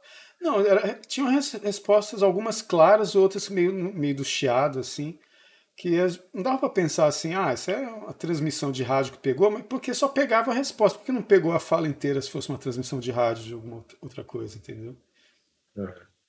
Então, assim, eu acho estranho esse negócio, essa ideia. Eu falava para ela, não é mais fácil, tipo, você fazer uma projeção astral e ir lá conversar com o morto do que receber essas esses trechinhos de não sei o que, ela falou assim, é, mas só que não tem, se faz uma projeção astral, não tem como você provar que você conversou com a pessoa. É, é verdade. mas tudo isso a única maneira que eu já uma falar, A única maneira que eu já falar que, que tem pessoas que fazem é tipo, você, você faz a projeção astral, daí você coloca um papel, uma palavra escrita em cima do, da prateleira mais alta do seu quarto. Uhum. Ou de cima da geladeira. Daí você faz, você lê, volta e fala o que está escrito lá. Tem pessoas que fazem isso. Nossa, isso me e lembrou o filme. Você assistiu Waking Life? Não, é, o, é um dos que, que eu vivo querendo ver e não vi ainda. É um filme assim que ele não tem aquela trama tradicional de filme começo, meio e fim. Ele é mais ou menos começo e meio até o fim, que é um fim. é, não tem clímax, digamos, né? Quer dizer, mais ou menos, né? Talvez tenha, mas é que é um filme que tem muita. É, é só um, um, garoto andando e conversando com um monte de gente, tentando entender o significado das coisas. Porque uhum. ele, ele não consegue acordar de um sonho. Quando ele acorda e sai andando, ah, agora acordei. Quando ele vê mais para frente, ele acorda de novo. É um sonho dentro de um sonho, dentro de um sonho, dentro de um sonho. Como se fosse uma Sim. projeção astral, entendeu? É. E tem uma fala no final que o ator com quem ele conversa é o próprio diretor do filme, né? Que é o. Como ele chama? Linklater. É, é Linklater. Richard Linklater. Richard Linklater, que eu, eu gosto dele, do Richard Linklater. Não, é, ele é bem bom. Ele, ele faz o próprio personagem, está jogando fliperama lá. E ele chega para ele e fala assim: Ah, você não é aquele cara que, com quem, quando a gente pegou carona com um cara que estava dirigindo um barco na rua, que era um barco com roda, né? Que já é uma cena de sonho, já, né? Ele, não, não, não lembro disso, não, não te conheço, não. Eu falei, mas eu com certeza que é você. Falei, aí ele conversa um pouco e fala assim: ah, é que eu tô com um problema que é o seguinte, eu, eu não consigo acordar. Eu tô, de, eu tô em um sonho que eu acordo, tô dentro de um sonho e assim vai, e, e eu tô começando a achar que eu morri e não tô, e não tô sabendo, né? Aí o Richard Linklater fala para ele, ah, o, o Philip K. Dick escreveu uma vez um conto que, que dizia o seguinte, que na verdade o tempo não existe. Nós, to, todo o tempo que nós vivemos hoje, na verdade, é, é, parece que ele, é como se ele tivesse reescrito os atos dos apóstolos. E que, na verdade, nós estamos ainda em 50 depois de Cristo. Né? E que o tempo parou ali. Então nós temos a ilusão de que o tempo passa, mas nós estamos em 50 depois de Cristo ainda, né? Então nós ficamos presos nessa, nessa bolha aparentemente em que o tempo aparentemente passa, mas ainda é aquele momento. E, e que Deus, na verdade, está sempre fazendo um convite para você. Você quer participar do meu, do meu reino? Você quer participar do meu reino? Você quer participar do meu reino? Se você não aceita o convite, você fica preso aqui, né? Aí o moleque fica pensando nisso, né? É muito foda esse filme, essa cena. Legal. Filmes de terror, você costuma gostar? Nossa, cara, eu, ultimamente não tanto, mas quando eu era moleque eu adorava, entendeu? E eu ainda fazia uma coisa, eu assistia esses filmes de Drácula, do Vincent Price, né? Tinha aquele do Doutor Morte lá, do, né? É, tinha Dr. Phibbs. É. Nossa, tinha um, tinha um que ele era o Senhor Valdemar, que é um conto, acho que do Edgar, Edgar Allan Poe, não, quem que era que fez o Senhor é, Valdemar? É, é, Edgar Allan Poe, né? Nossa, que, que, ele, que, os caras hipnotizam ele antes dele morrer, né? Para ver, e ele morre e continua preso no corpo, né? eu assistia essas coisas, cara, e à noite eu não conseguia dormir. Aí eu pegava um, um saco, porque meu pai foi seminarista, no seminário, acho que São José, que se não me engano que chama, lá no Rio de Janeiro, que é o mesmo seminário onde estudou o Carlos Heitor Coni, né? E meu uhum. pai, ele, no seminário, ele aprendeu a fazer rosário, terço, né? Ele fazia aquilo e ele tinha um saco cheio de, de terço. Cara, eu, eu espalhava na minha cama, assim. eu assistia os filmes do Drácula, adorava o Drácula, mas depois eu enchia a cama, a cama de cruz para poder dormir à noite. Cara, você lia, lia, lia também a revista Cripta, a revista Calafrio? Eu lia. Eu e meu irmão comprávamos. É, e também as cópias, tinha umas cópias baratas da, da Cripta, né, que eu nem lembro os é. nomes. Eu me lembro de que uma história que eu li quando eu era criança, que era as pessoas ficavam ficavam sem boca, assim, sofriam uma maldição e era o rosto inteiro, só que no lugar da boca era, era tudo ah. carne, né? E é. isso, por algum motivo, me deixava completamente horrorizado. Ah. um, um, dos, uma das histórias da revista, não sei se era Calafrio, a Cripta, que eu, que eu hoje fico pensando como é que colocam isso na revista para criança, que era o, o Necrófilo. Era um cara que pagava o, acho que era a revista Cripta, porque tinha aquele, aquele personagem que, que era o símbolo da revista, um cara meio cadavérico, esquisito, é. assim. Ele, ele, era um coveiro, aí o cara pagava o coveiro para. Ah, tem alguma mulher bonita aí morreu recentemente, pagava o cara para ir lá desenterrar a mulher, cara. E um dia essas mulheres, ele vai lá de novo fazer isso com mais uma mulher e todas vêm, saem do, dos túmulos e, e, arrastam ele, matam ele, levam ele para o túmulo, entendeu? Era uma história assim que eu fiquei impressionadíssimo. eu falo, nossa, cara. Como é que eu pode? não tenho certeza se era, se era, se era permitido para crianças ou se a gente comprava só porque ninguém ligava, né? Eu não sei porque eu mesmo comprava, né? Então, se era proibido para criança, eu não sei porque o cara me vendia. É, eu comprava também. Então, assim, é foda, né? Esse negócio para criança é pesado. É. Nossa. E quando você tem imaginação meio que às vezes não, não te obedece, você fica pirando, né, à noite, assim, falando, caramba. Eu me lembro a primeira vez que eu vi aquele filme O Chamado, é o Chamado? Aquele do vida da fita cassete que você vê e Ah, sim, eu acho que é o Chamado, é. é. Opa, Daí, tá a primeira vez eu vi a versão japonesa, né? Uhum. E eu me lembro que eu estava vendo sozinho em casa. Meus pais estavam viajando, daí eu era tipo. Mas esse filme é antigo assim, cara? É que eu, eu tô contando essa história como se eu fosse adolescente para não passar vergonha, mas foi tipo... não, não tanto tempo atrás. ah, quase que eu até solucei agora. É. Mas eu, eu terminei, era tipo uma, uma e quarenta da manhã, daí eu tinha que pegar água na cozinha para ir dormir. Foi um, foi um custo. Uhum. Um custo enorme. Não, o filme para mim, que eu, que eu fiquei. Minha irmã então ficou traumatizada, que ela era mais novinha, né? Mas eu tinha uns 12, uns 12 anos, né? A gente assistiu Exorcista, cara. E, e nesses é. filmes piratas, né? Cara, o filme era tão ruim a qualidade dele, da própria fita, que parecia que a gente tinha locado o filme no inferno, entendeu? Ficou mais assustador ainda. Ficou eu muito mais assustador. Eu e aquele filme. Vi, eu... Nossa. Hum. É. Eu aluguei. Como é o nome? O Massacre da Serra Elétrica, o original, né? Uhum. Aí eu era adolescente mesmo nos anos 80, com videocassete. E a cópia era tão ruim que, de fato, dava essa impressão de... Documentário. Uma cópia, de, de, uma cópia mal feita do inferno. É, cara, é essa a sensação. Nosso filme foi produzido e, e as locações todas no inferno. Agora diz que o Padre Amorte, né? Amorte, sei lá como é que produziu o nome dele, que era o Exorcista do Vaticano, era o filme predileto dele. Ele disse que o filme é bastante exato, tirando alguns efeitos especiais exagerados, né? Ele disse que é mais ou menos aquilo mesmo. Tipo uma é, eu vi o documentário do Padre Amorte com. É, e é o mesmo diretor né, do filme. É, é, é. é o William Friedkin, é isso? É, é. Ele, ele foi lá entrevistar o padre Amor. Tem na Netflix, né? É um filme muito bom. O documentário é bom também. E o padre disse: não, o filme é. eu acho que ele ficou tão tocado pelo elogio do padre que foi lá entrevistar ele, né? Muito interessante histórias de exorcistas. Faltam filmes.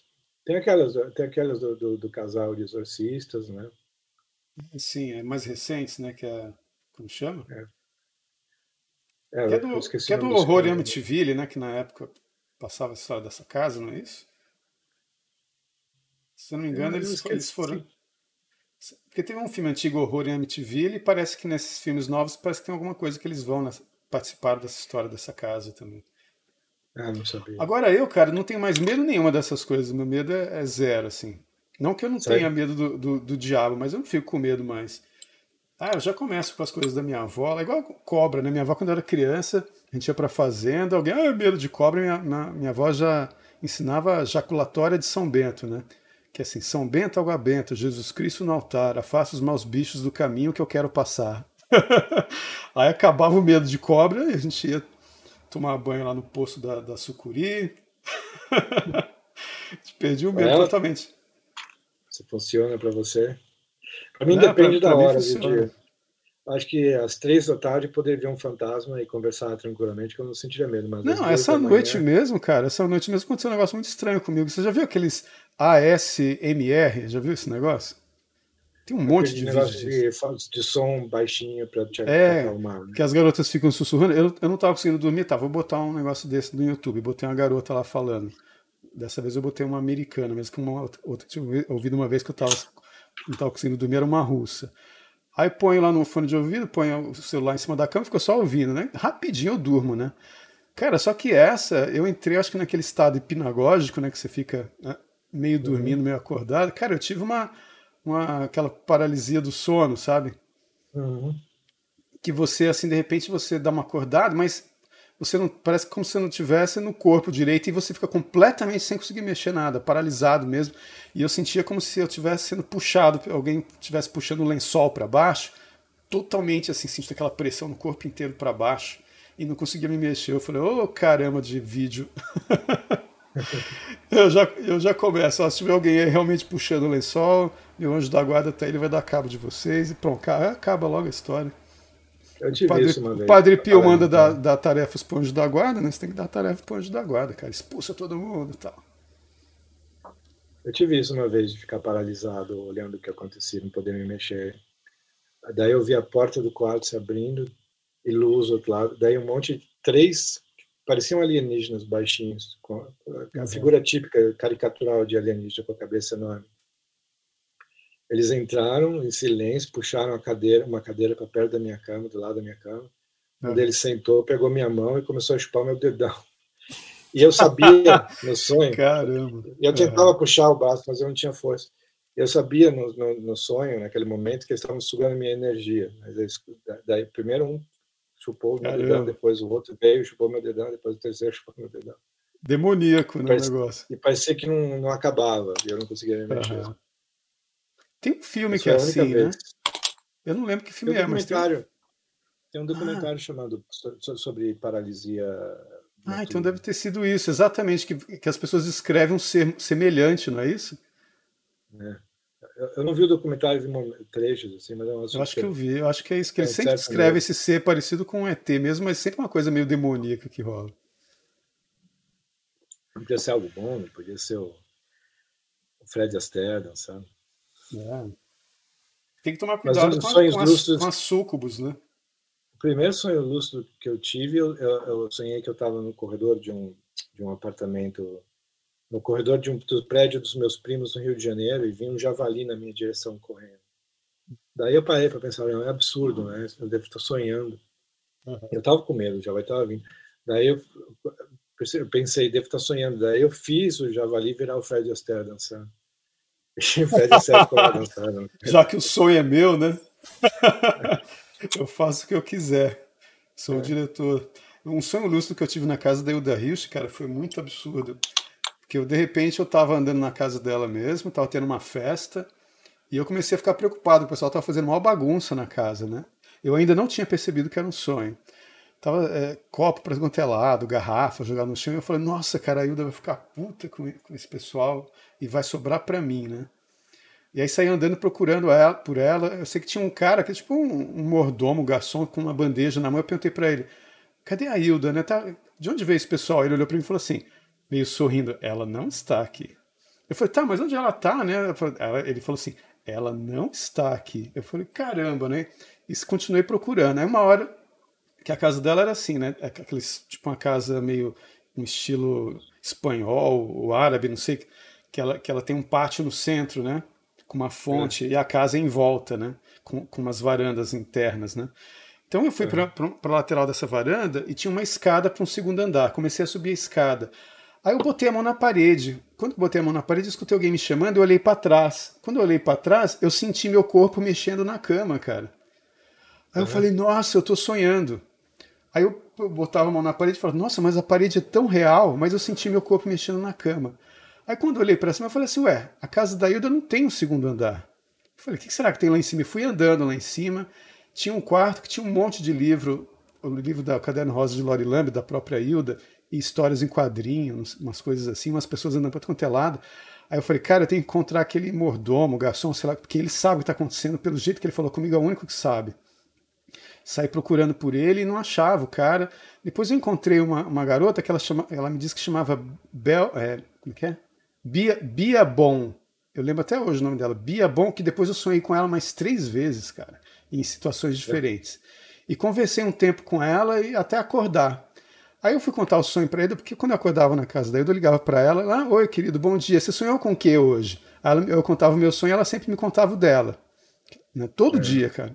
Aí eu contei para ela assim, ela, nossa, que coisa deslumbrante, vem, vem cá para você me contar esse negócio direito. Cara, ela ficou toda chocada quando eu falei da, do segundo andar da casa e tal. Ela, eu falei, o que, que foi, né? E ela falou assim: você está contando, a, é, descrevendo a casa exatamente como era o projeto original, como eu planejei. Mas não sobrou dinheiro para fazer o segundo andar.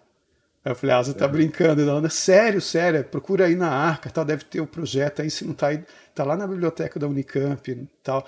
Mas a gente não achou lá na época, mas ela falou, não, tinha o um esboço tudo do segundo andar, igualzinho a escada no mesmo lugar e tal. E eu, caramba, cara, eu falei, ah, pois é, a sua casa tá pronta aí em algum lugar, só que tá tendo uma festa com, com gente esquisita. Melhor tomar cuidado. É. Aí nessa época que o Bruno Valentino falou para mim, é, cuidado com esses sonhos lúcidos aí, porque eu comecei a, a contar as histórias pro, pro secretário dele, né, o Antônio. E o Antônio deve ter comentado com ele depois, eu, eu contei outras histórias para ele, falei, não, cara, cuidado com essas coisas. Que é ah, mim nunca aconteceu. É, teve esse negócio que eu falei de, de, da paralisia, mas foi uma vez só, o resto foi tudo benigno nos sonhos lúcidos. Uhum. Era uma vez eu estava num bosque, eu, eu olhava para as folhas das árvores, eu olhava para minhas mãos, e fazia tudo tão real, né? Tanto detalhe, eu via cada linha da palma da minha mão e tal. Era muito impressionante como a mente, eu, no sonho eu fiquei impressionado como a mente era capaz de criar aquele bosque com todas as folhas e balançando ao vento, era, era muito uhum. impressionante.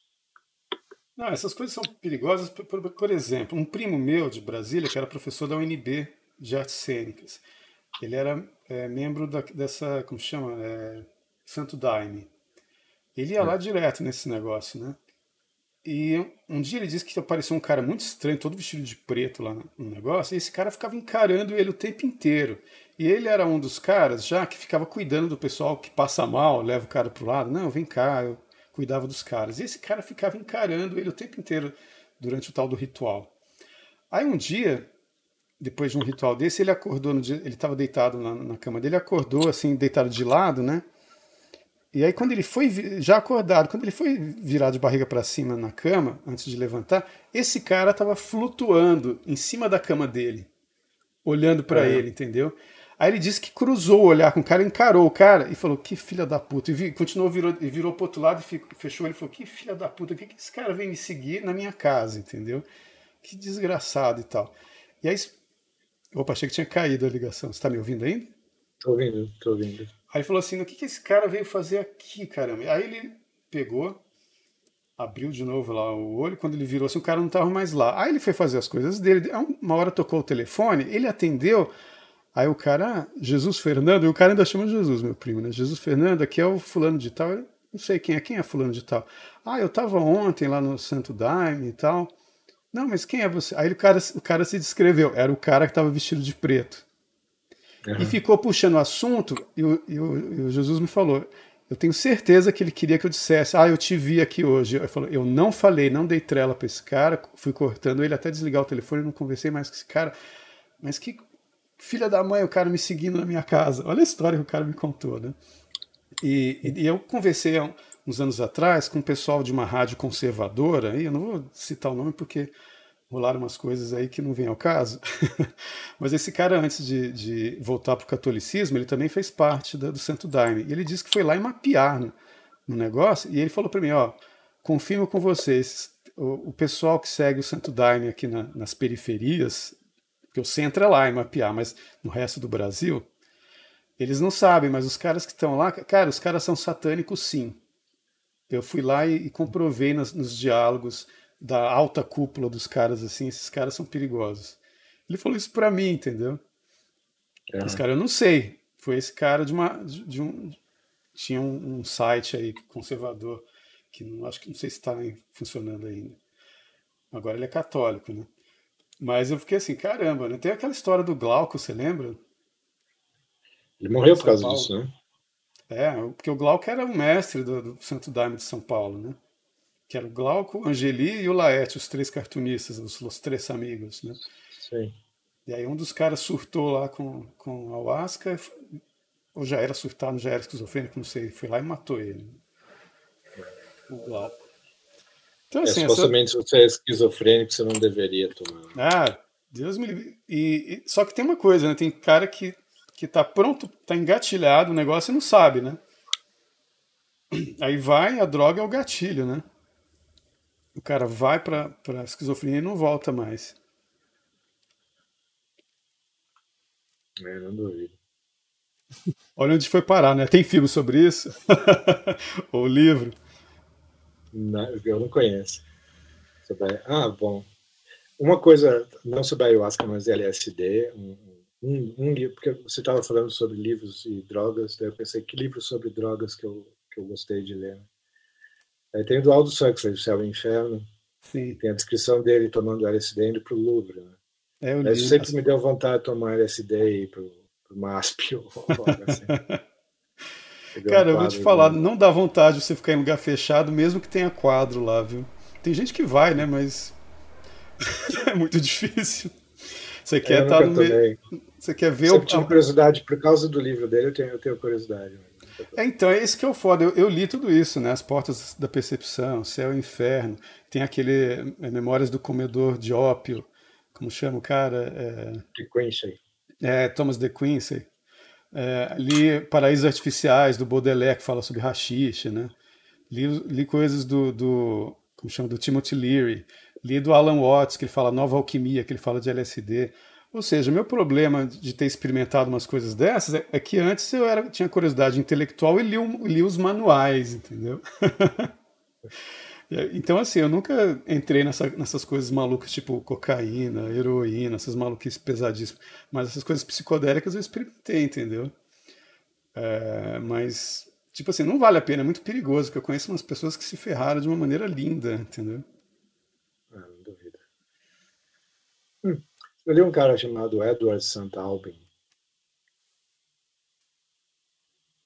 Edward St. Albin. Ele é um aristocrata, aristocrata inglês. Ele deve ter uns 50 e tantos, quase 60 hoje em dia. Uhum.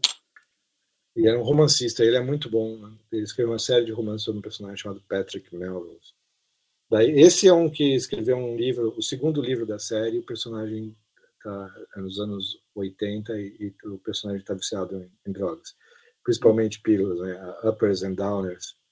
Uhum. Daí esse é um livro sobre droga que eu gostei muito de ler, é, é muito, uhum. muito bem escrito. Uhum. E esse cara é muito bom, esse para mim é o melhor escritor vivo. Eu gosto de falar frases chocantes. Ninguém fala que Eduardo Santalbin é o maior escritor vivo, eu digo, é o maior escritor vivo. Pois eu nunca li nada dele não, cara. É bem bom. Um cara Muito... que eu li recentemente, para saber se o cara era interessante, é o, cara do Clube da Luta lá, né? Que é o Chuck Palahniuk, né? Aí eu fui ler, o Clube da Luta tá bem fiel. Tem algumas coisinhas diferentes só que trocaram personagem. Aqui botou, na verdade, quem tá ali não é esse cara, é o coadjuvante, blá blá blá, mas é, é bem aquilo ali mesmo. Eu, eu acho interessante, às vezes, ler uns, uns, uns livros também de filmes que eu já assisti para ver se a adaptação foi bem feita, para entender como, como é feito. Por falar nisso, como que é o seu processo, foi seu processo para escrever a série Um Negócio, hein, cara? Ah, foi primeiro, os primeiros roteiros que eu escrevi. Eu comecei a minha carreira escrevendo aquela série, né? Porque eu, eu, eu tinha, sei lá, uns 40 anos, nunca tinha trabalhado. Tinha traduzido um outro livro, assim, mas eu não trabalhava, basicamente. Eu só queria escrever e ficar em casa vendo TV. Daí um amigo meu trabalhava como roteirista, né, o Fábio Danese, que era uhum. roteirista já há alguns anos. Daí ele falou que a empresa produtora dele tinha uma vaga. Né? Eu fiz um teste, entrei e comecei a escrever, né?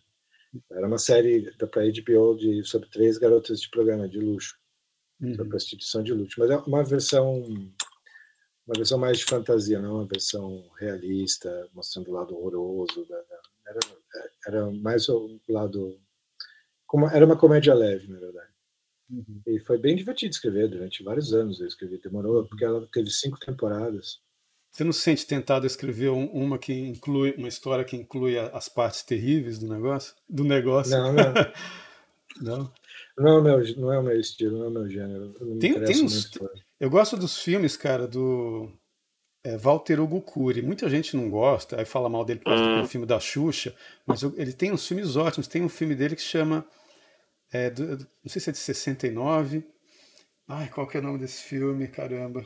Mas é sobre prostitutas mesmo. Uma, uma garota que, que dá carona para outra. inclusive a Eva Vilma, cara, novinha, dá, ela dá carona para essa atriz, que se não me engano era até estrangeira, acho que francesa. E a Eva Vilma tá super bem de situação, a outra quer saber por quê, ela né, fica sabendo que ela é uma garota de programa, entendeu?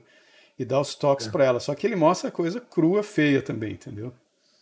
Uhum. É, as, putz, as deusas, será que são as deusas? Eu não lembro qual é o nome do filme.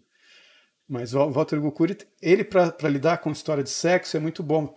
Porque enquanto os caras estavam naquela época da, da, daqueles filmes de sala especial, sabe? Pôr no chanchada. Sei como era o tipo de filme que os caras conseguiam financiamento para fazer, ele, então tá, né, vamos entrar nessa. Porque ele já tinha feito filmes que não tinham nada a ver com isso, mas era o que dava dinheiro nos anos 70.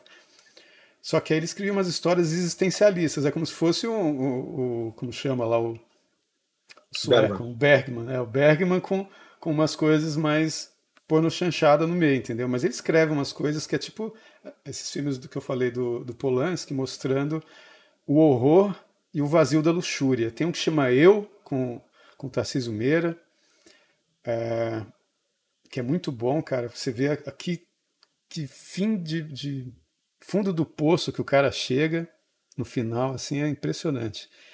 Tem um outro que já é com, que na verdade o filme inteiro é até meio experimental, assim, que você não vê a cara do protagonista. A câmera é, ela é o tempo inteiro é, é, é, do ponto de vista dele, do personagem principal. Isso uhum. eu esqueci agora como é que chama. Esqueci o nome desse filme, mas é o outro que mostra também é, essa questão da luxúria.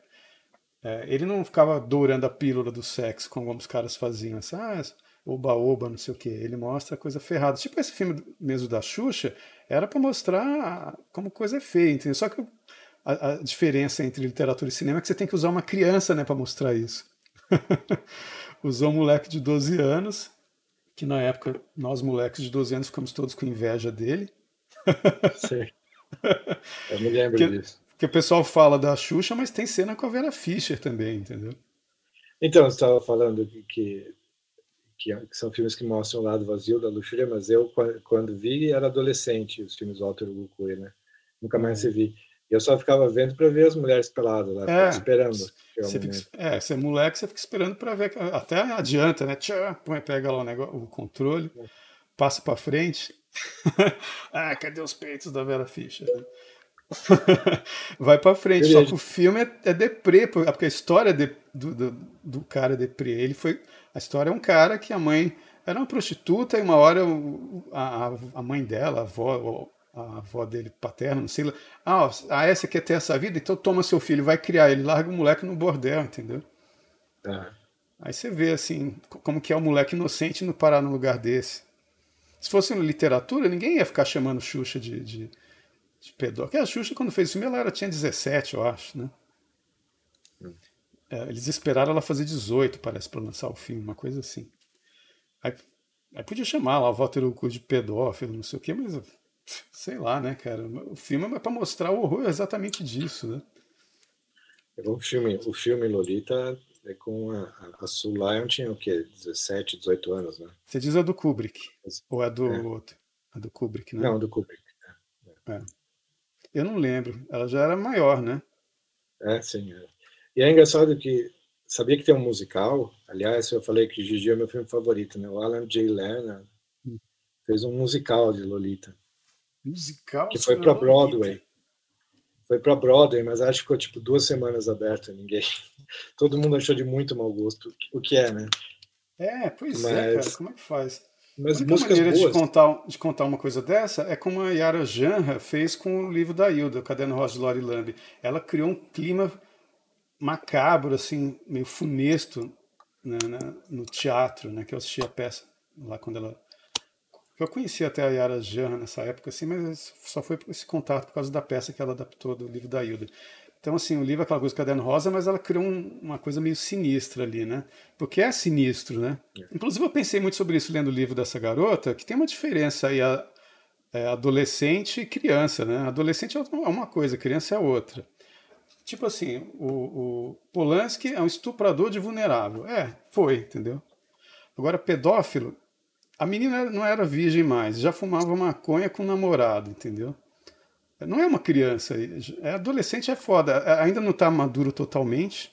Então, assim, é uma violência, é um estupro psicológico também, entendeu? Mas a, a questão da criança, aí já, já, é que a criança não passa. Por isso que esses caras ficam fazendo essas coisas de de dar a aula de sexual para criança. Eles querem que a criança se torne uma adolescente precoce para já, já ferrar igual já, fer, já ferra um adolescente, entendeu? É, e viram, e viram ativistas também, né? É. Porque necessariamente a criança que foi indoctrinada para esse tipo de transição e tal, ela vai, vai se voltar contra os pais, né? Contra a maior parte dos pais. E, também. e vai ter uma reação de virar um ativista woke de esquerda, fanático. Nossa, aí, por exemplo, é... criança é criança, cara, não, não, não, passa pela cabeça da figura essas coisas de, de sexo. Eu mesmo, quando eu lembro que eu já, já estava entrando na adolescência mesmo, entendeu? Yuri, a gente vai ter que ah. fazer a lista do, dos melhores filmes e melhores livros no, na próxima. É, porque não tem como ir desviando, né, cara? Já, já deu o limite de tempo aí, que eu vou deixar você marcar é, o tempo preciso. agora. Eu preciso ir jantar agora. Quanto tempo deu? O estômago tá, vai começar a fazer, falar mais alto do que a minha voz. Nossa, duas horas. É. Nossa, é verdade, vamos parar, né, cara? A gente entrou em assuntos cabeludos, um monte de gente vai ficar zangado com a gente, dizendo que a gente passou pano em alguma coisa. que é uma expressão que eu acho muito. Só existe na internet. Não tem nada não? a ver. Hã? Só existe na internet essa expressão, não? É. O pessoal não fala conivente, nem nada do tipo, né? nem condescendente. É, é, passar por. Não, beleza, vamos parar aqui. E assim, gente, ó, não nos atirem pedras, né? Por causa das conversas é, malucas aí. A gente, tá aí, a gente tá aí nessa estrada, mas eu, pelo menos, eu sou um ex-maluco. Eu não sei se você, se você é também. Eu nunca fui muito maluco, não. Não? Ah, você, você ficava mais, muito, ficava mais no né? apartamento, né? Eu prefiro. É, eu, eu porque me envolvi com mais companhias. Eu... a mesma história, aquilo que o Paul Newman fala na, na Acordo do Dinheiro, que é, o álcool é. Álcool é a droga que está mencionada na Bíblia, então é isso que você. É, essa é a sua droga de escolha. Ah, sim. É. Eu queria ter tomado o vinho que Jesus fez, cara. Nossa. Espero que ainda seja possível. Tá, Alexandre. Mas foi bacana. Gente, obrigado aí pela, pela, pela atenção. A gente vai voltar com outro aí no outro domingo também. A gente continua com assuntos sobre livros e filmes, né? Pelo jeito. Ah, a gente vai conversar com o Rodrigo Gugel, cara. Legal. Então vamos conversar com o Rodrigo já, vamos botá-lo contra a parede e tentá-lo convencer a só elogiar os nossos livros. a gente tem que dar álcool para ele fazer igual o Ló, né? É, a gente dá álcool para o Rodrigo Gel e põe ele para elogiar nossos livros. Ou é. dubla ele depois, né? É, Excelente, dublar, os livros do Yuri Vieira e Alexandre Soares A gente faz um ASM, ASRM com ele. Ah, não sei o quê. Aí faz os barulhinhos. Beleza, cara. Legal, Yuri. Então, um abração aí e até a próxima. Abração. Falou. Até mais, gente. Obrigado pela atenção.